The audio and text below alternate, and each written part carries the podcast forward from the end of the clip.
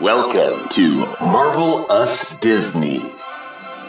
Welcome to Marvelous Disney, the podcast to discuss the most recent doings of one of the more interesting divisions of the Walt Disney Company, which of course is Marvel Entertainment.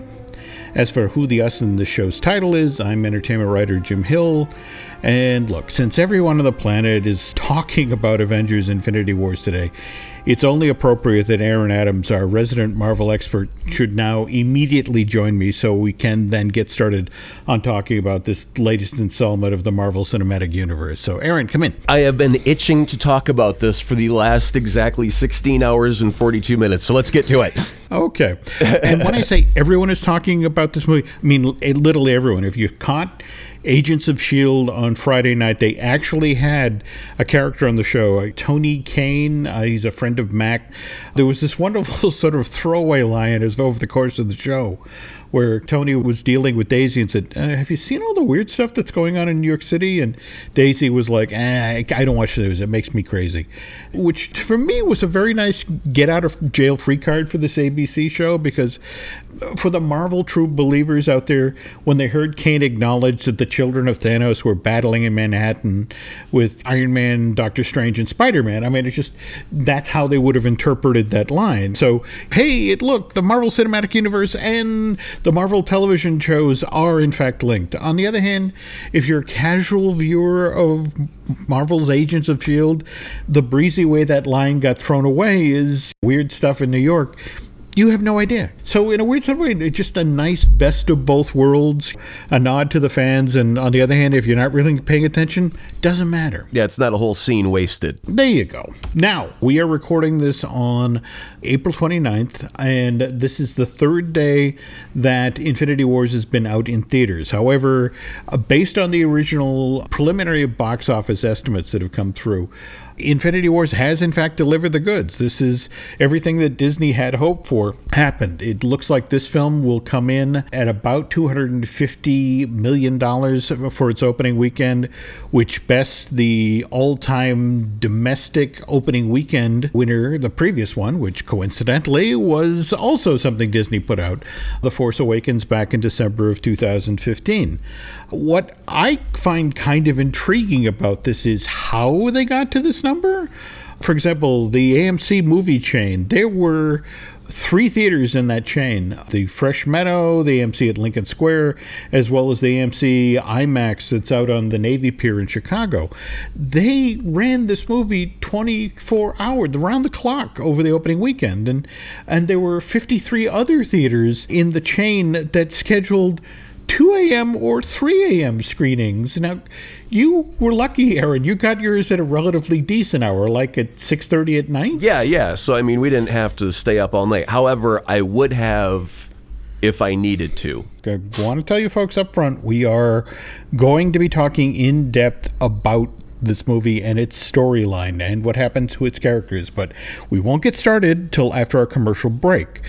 But I wanted to circle back on something. There's been a bunch of anecdotal information out there about people mentioning how people react after the screening. Mm-hmm. There's been a number of stories out there about little kids coming out in tears. Did you encounter anything like that at all?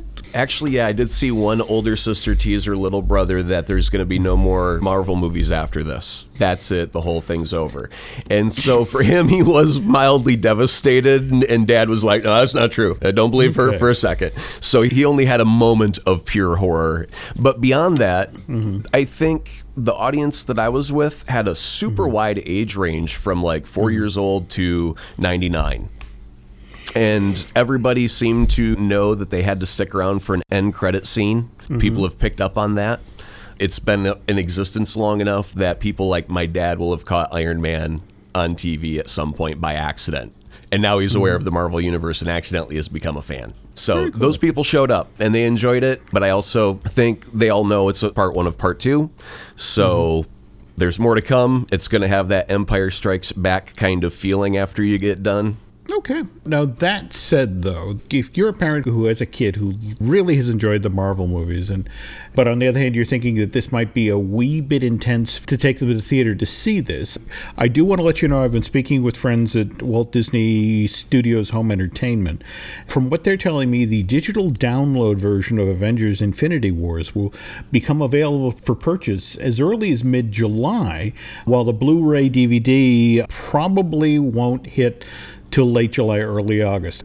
Disney wants to basically keep these under wraps because, of course, they want everybody to go to the theaters to see it in IMAX, that sort of thing. But this is definitely coming. But if, on the other hand, you feel like this would probably be easier for your child to take at home on the couch where you can hit the remote and go, okay, let me explain what just happened, uh, there is another option. It turns out there is a Marvel arena show running around the country right now. It's called Marvel Universe Live Ages of Heroes. In fact, it just finished a stop in my neck of the woods. It was down at the DCU Center in Worcester, Massachusetts, and it's just moved on to the Dunkin' Donuts Center in, in, in, Providence, Rhode Island, but it's by the Feld organization. It's the, the, same folks who do the Disney on Ices or the Disney Live or the Sesame Street Lives. And right. if you've ever been to one of these sorts of arena shows, you just have to understand instead of Disney princesses, you get 25 Marvel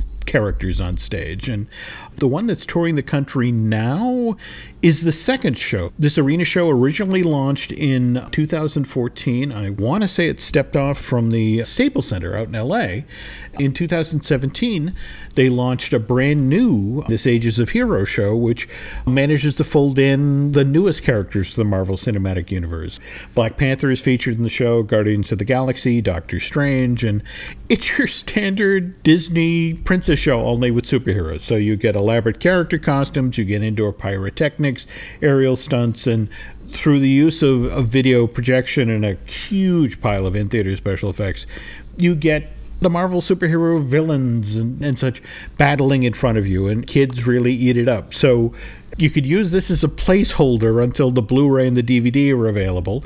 This thing is headed to Pennsylvania later this week, and then later this summer, it's all over Texas. It's got stops in Houston, Austin, Fort Worth, Dallas, Corpus Christi.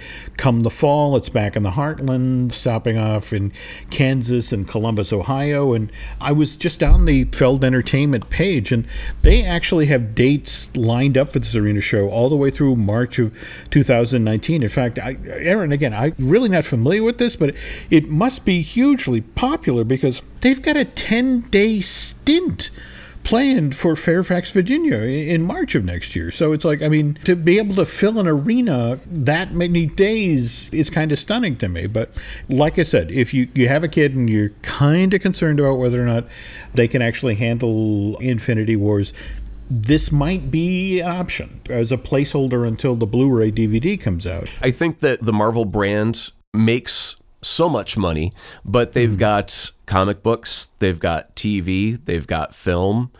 And mm-hmm. overall, it's entertainment based. So when you're looking to expand, when you're looking to get new fans at a young age, you have to you have a not so much punch and kick version of the superheroes but a more family friendly version of some sort of dilemma. And you put that out, and it's like, what other types of entertainment venues can we bring? Marvel heroes to. And you get to stage shows or something like the Ice Capades where you put them on ice skates and you set it to music. And like to me, as a mid 40s adult, I would never buy a ticket to that. However, I would love to work on that doing sound. That would be an awesome job. I'm not the target audience for that specific thing, and I would go, nah, I'm not buying a ticket for that. But in the industry, the Marvel name has got a lot of credit to it. And if you can work with them, then wow, you're doing something special. So, yeah, I, I, think it's cool that they're always trying new avenues and the fact that it's working, good for them. Yeah. And like I said, if you head over to the Feld Entertainment page, they have a couple of pieces of video from the show. And You're right. It's got to have a stunning sound profile given a lot of the stuff they do. But I was actually kind of impressed with the costumes. They've got a giant Hulk outfit, some sort of performer on stilts that you definitely buy into. And they have a Groot from the first Guardians that is fairly tall as well. So it's like, I appreciate the craft of it. I don't know if it's the best night of theater I'd ever go to, but it's aimed towards kids. So obviously, we shouldn't feel we go. guilty about not wanting to go see it ourselves. But hmm. if you're an entertainer, if you're some form of professional ice skater, if you're a lighting director, if you're a set designer, if you do costumes, working on this in your career field would be considered a high profile job that you'd be very, very proud of and you would put out your best kind of work.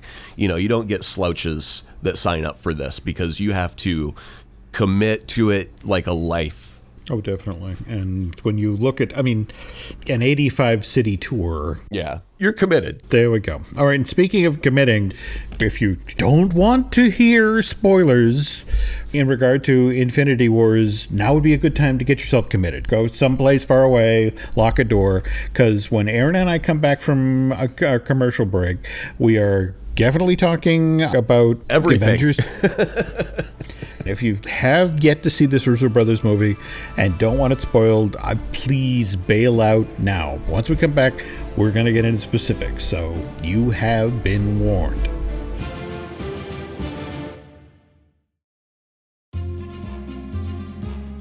And we're back. As Aaron and I have mentioned repeatedly over the first half of today's Marvelous Disney episode, we're about to get into specifics when it comes to Avengers Infinity Wars. Details about what happens to specific characters over the course of this Marvel Cinematic Universe film. Still here? All right, Aaron, they're still here. What did you think of Marvel Infinity Wars? I really, really liked it, but I was also really, really bummed out the entire time because we lost. We lost. Hmm. we lost. but I kind of expected that because it's part one of part two. I just didn't expect it to be Thanos winning so completely. I mean, I, I applaud Marvel for saying yes, let's have the bad guys win. And honestly, if the MCU ended right here with the, I mean, it would be devastating, but I think it would also be almost thrilling to have it all just gone in a blink because the bad guy won. I like where it left us because I'm emotionally invested. Mm-hmm. All my favorites are just wiped out in the in the blink of an eye. See, now that's what intrigues me. Take, for example, when you look at the final lineup, when we get to the end of the movie, and yes, we have Tony, he's off world. But if you look at that group in that final image, you've got Steve Rogers, Captain America, you've got Black Widow and Natasha, you've got Rhodey, you've got Bruce Banner in the mo- least believable I'm inside of the Hulk suit piece of CG I've ever seen in my life. But this is, with a few exceptions, I mean, you got Rocket there, and of course Thor. This is really the lineup of the original Avengers from 2012. Right. And that has to be deliberate. At my heart, I'm a constructionist. I'm a big believer in like the whole Chekhov thing. You show a, a gun in Act One, you got to use it in Act Two. Absolutely. And it's like there's so much stuff that was done plot wise in this. Like, for example, one of my favorite moments out of this movie is when they're on Titan.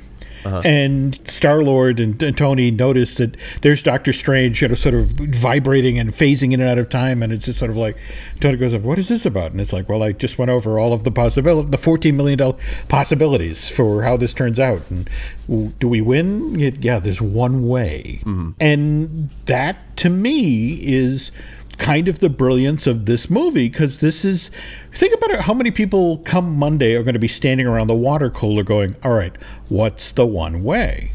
Because clearly that influenced Stephen Strange's choices over the next 15, 20 minutes of the movie, what Right. he did. Yeah. Remember the scene on Ebony Maw's ship where it's like, look, nothing personal, but I have to protect the stone and I will kill you and I will kill the kid in the spider suit to protect it. Right. But later in the movie, he hands it over. In fact, to save Tony Stark. So That must be part of the one way out of the 14 million possibilities he had to go. do that. And he does mention to Stark, we've entered the end game, and I think even said I had to, or something like that before he disappears. I love the craft of this thing. In fact, that, Yeah. you know, that to me is the real tribute to the Russo brothers. I mean, don't get me wrong. We knew from Civil War, from the scene at the Leipzig airport, where you had all of those characters battling.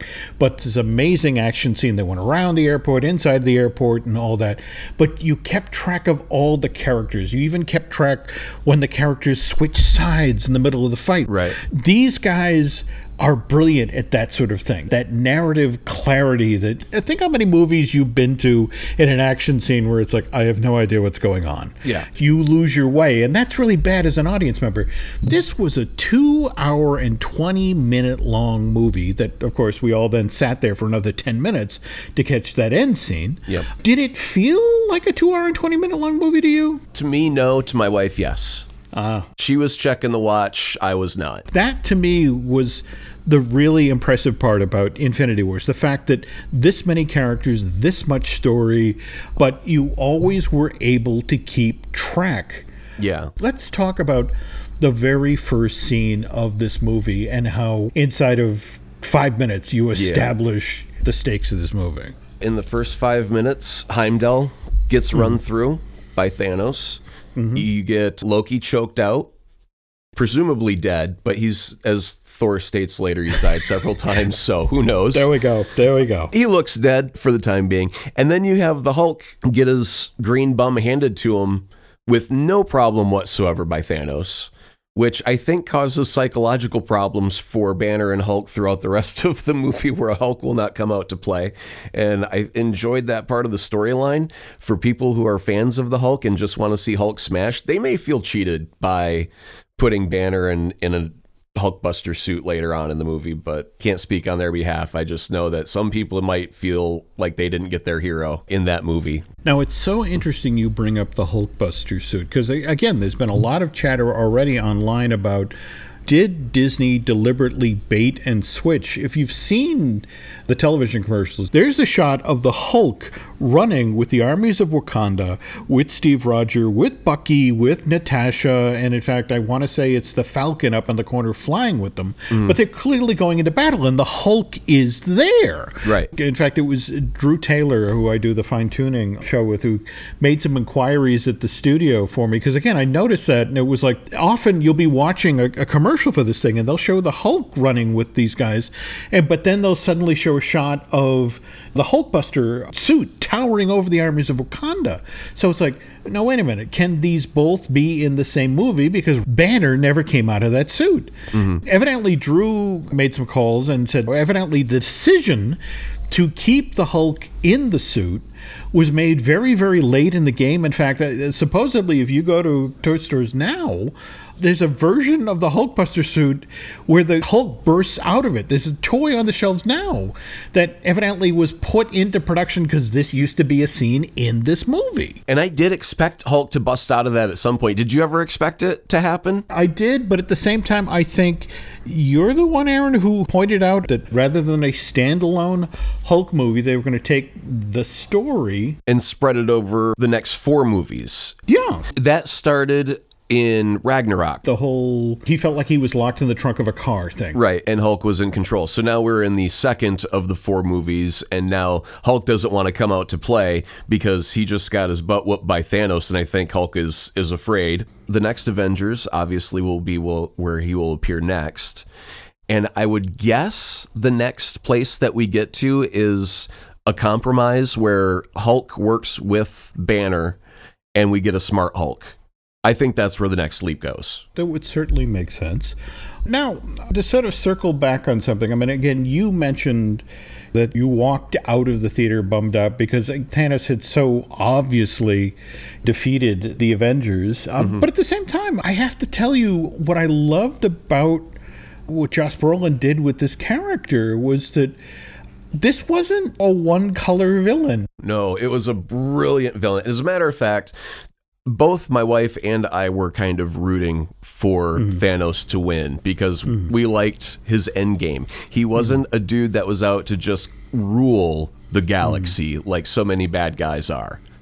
He wanted to bring peace and prosperity by thinning the herd a little bit and giving us more room to grow. Mm-hmm. Given a little bit of backstory about how his planet was wiped out, you give him a little bit of sympathy. There's a logic to it, and it makes sense. And you're almost like, yeah, go for it, do it. What I find fascinating is if you look at Killmonger from Black Panther and, and you look at Thanos, we are so far past. The mustache twirling woman tied to the railroad tracks. Yeah, I mean, it just I, I love the fact that it's a complex villain. yes. It's a smart villain. That really does up the stakes. But that said, forgive me for, for using this phrase, folks, but I kind of have to pay tribute to the balls that Kevin Feige showed in this situation. I mean, think about it. In 1989, uh, if you went to go see Back to the Future 2, and you wanted to see how the story ends. In six months, you went to the theater, you bought one movie ticket, you saw how Marty McFly actually did get back to the future, and everything was set right. And conversely, you know, if you look to say the Matrix movies, but think about it with the way this story ended. And in fact, you know, I love the whole Nick Fury reaching for the 1990s type pager mm-hmm. that's got some weird additional tech on it and hammering on it before he goes to dust. And then what was so funny was to be in the screening and to listen to the audience members around you who recognized the insignia. And- And the rest of the audience is like, what? Mm-hmm. And this whole notion that in order to be up to speed for by the time Avengers 4 comes around, you actually have to buy two movie tickets. You've got to buy a ticket in March of 2019 to go see Captain Marvel so you understand why when you're a Nick Fury and you're backed against the wall and you absolutely positively need somebody to save the universe, this is who you reach out to mm-hmm. and see all of that backstory, get all that essential information, and then only then, when you're armed with that info, can you go into a theater properly and see Avengers 4. Now that we've got all of that out of the way, we'll get to the nitty gritty on who gets killed off. And were you surprised by any of the people that got killed off, Jim? I was kind of surprised to see Spidey go down. Right. In fact, there was a part of me like, you didn't mention Aunt May. I, again, that's me. I'm, you know, I'm a purist. To watch basically everyone from Guardians go, or for that matter, to take out Black Panther. Right. This is my job. I know that Spider-Man: Homecoming 2 is coming out on July 5th, 2019. Exactly. And likewise, Guardians of the Galaxy Volume 3 is scheduled for 2020. In fact, I was just talking with somebody at the studio about how they're kind of playing slippy slidey with which date they're going to go with in 2020 because first Guardians came out in August of 2014 and did very well. Second Guardians came out in May of 2017, mm-hmm. also did well. And as of right now, Marvel has two open slots. They have a May 1st, 2020 slot and they have July 31st, 2020 slot. E- mm-hmm. Either one of these would be good for Guardians 3. But the interesting thing is that supposedly what's swinging the deciding factor here is that the Guardians indoor roller coaster that's being built for Epcot will supposedly open the spring of 2020 out ahead of Walt Disney World's 50th anniversary. Mm-hmm. So, in order to sort of maximize the publicity, the smart money now seems to be on the May release date for that, so they can sort of do the Venn diagram of, hey, the movie just opened up, and hey, the attraction, which actually Right. features footage that was shot during the production of Volume 3. So please come to Epcot and buy this thing. But same thing, Black Panther supposedly has a release date set for May 7th, 2021. Likewise, Doctor Strange 2, which is supposedly November 6th of that same year. So everybody we saw go down Has a has movie a movie coming out. coming out. so, Like, we know they're coming back. Yeah, I know. This is so, temporary. I know, but and the thing was, as I was trying to go over it with my wife before we went into the theater, we were trying to place our bets on who was going to get killed off. Mm-hmm. And it's just like, well, you know, the easy money is just put it on everybody whose contract is about up. Kill them off, and then you have Doctor Strange, Spidey, and Black Panther come in, and you suddenly you are ready for the new Avengers. As the next movie. Hmm. And that didn't happen at all. And so I was just like, well, I, I don't know what they can do after that. So next is Ant Man, which hmm. apparently they won the lottery of the results of Infinity War and didn't lose half their cast by that. So they're okay as far as the timeline goes in a self contained story. Then you get to Captain Marvel next year, then Avengers after that. So there's really not a lot of movies in between now and the next Avengers to expand on what happens. We're pretty much going to have to wait because we're going to get an origin story for Captain Marvel.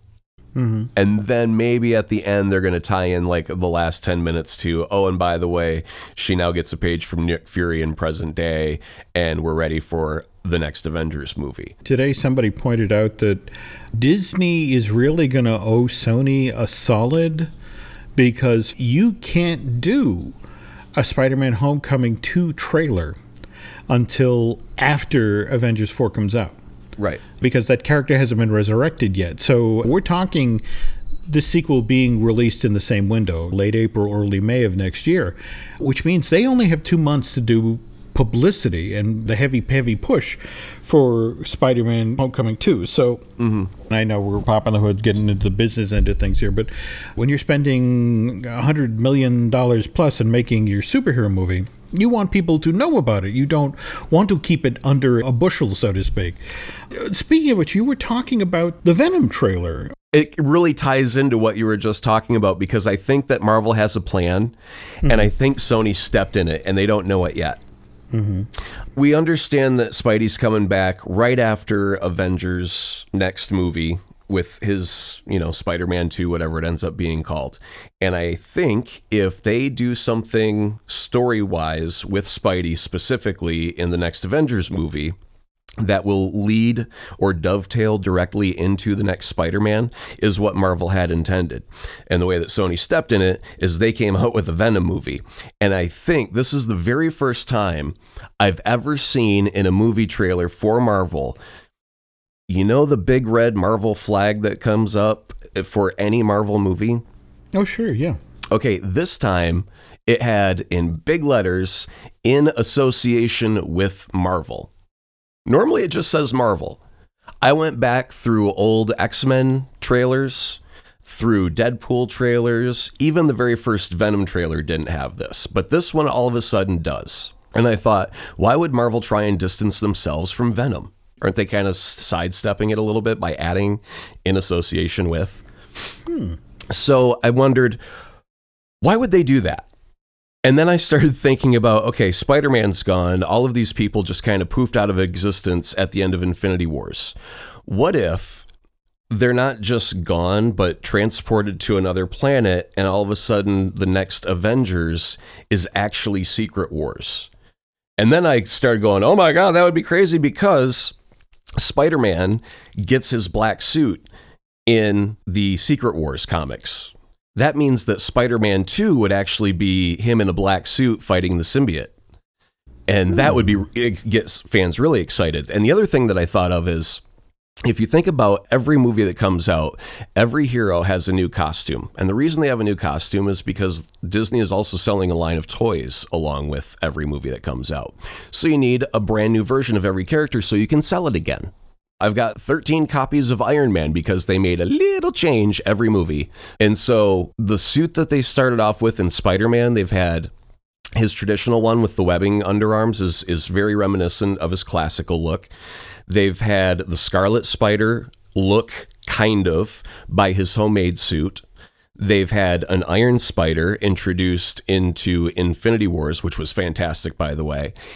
The one suit they have not yet been able to bring out is the black suit. The other thing is, Joe Russo has said they would love to do a Secret Wars movie, but they're so busy doing Infinity Wars they can't think about that right now. So the directors want to tell that story. What if the next Avengers was Secret Wars? Spider Man gets his black costume and then leads directly into a black suited Spider Man versus Venom movie. And Marvel didn't tell Sony, this is our whole game plan. They're not going to tell Sony that.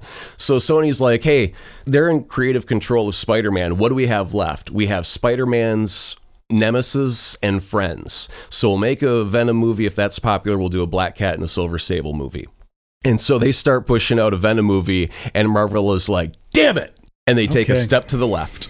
I like to think I can think three dimensionally, but you just went fourth dimensionally on me. So I'm, I'm we'll take this under advisement. I have to admit, one of the things I really enjoy about where we are now is I'm not sure. I mean, again, I'm one of these guys. I'm almost 60 years old. I've seen millions of movies at this point. I annoy Nancy no end that we'll be watching a movie and I'll turn to her 20 minutes in and that guy did it.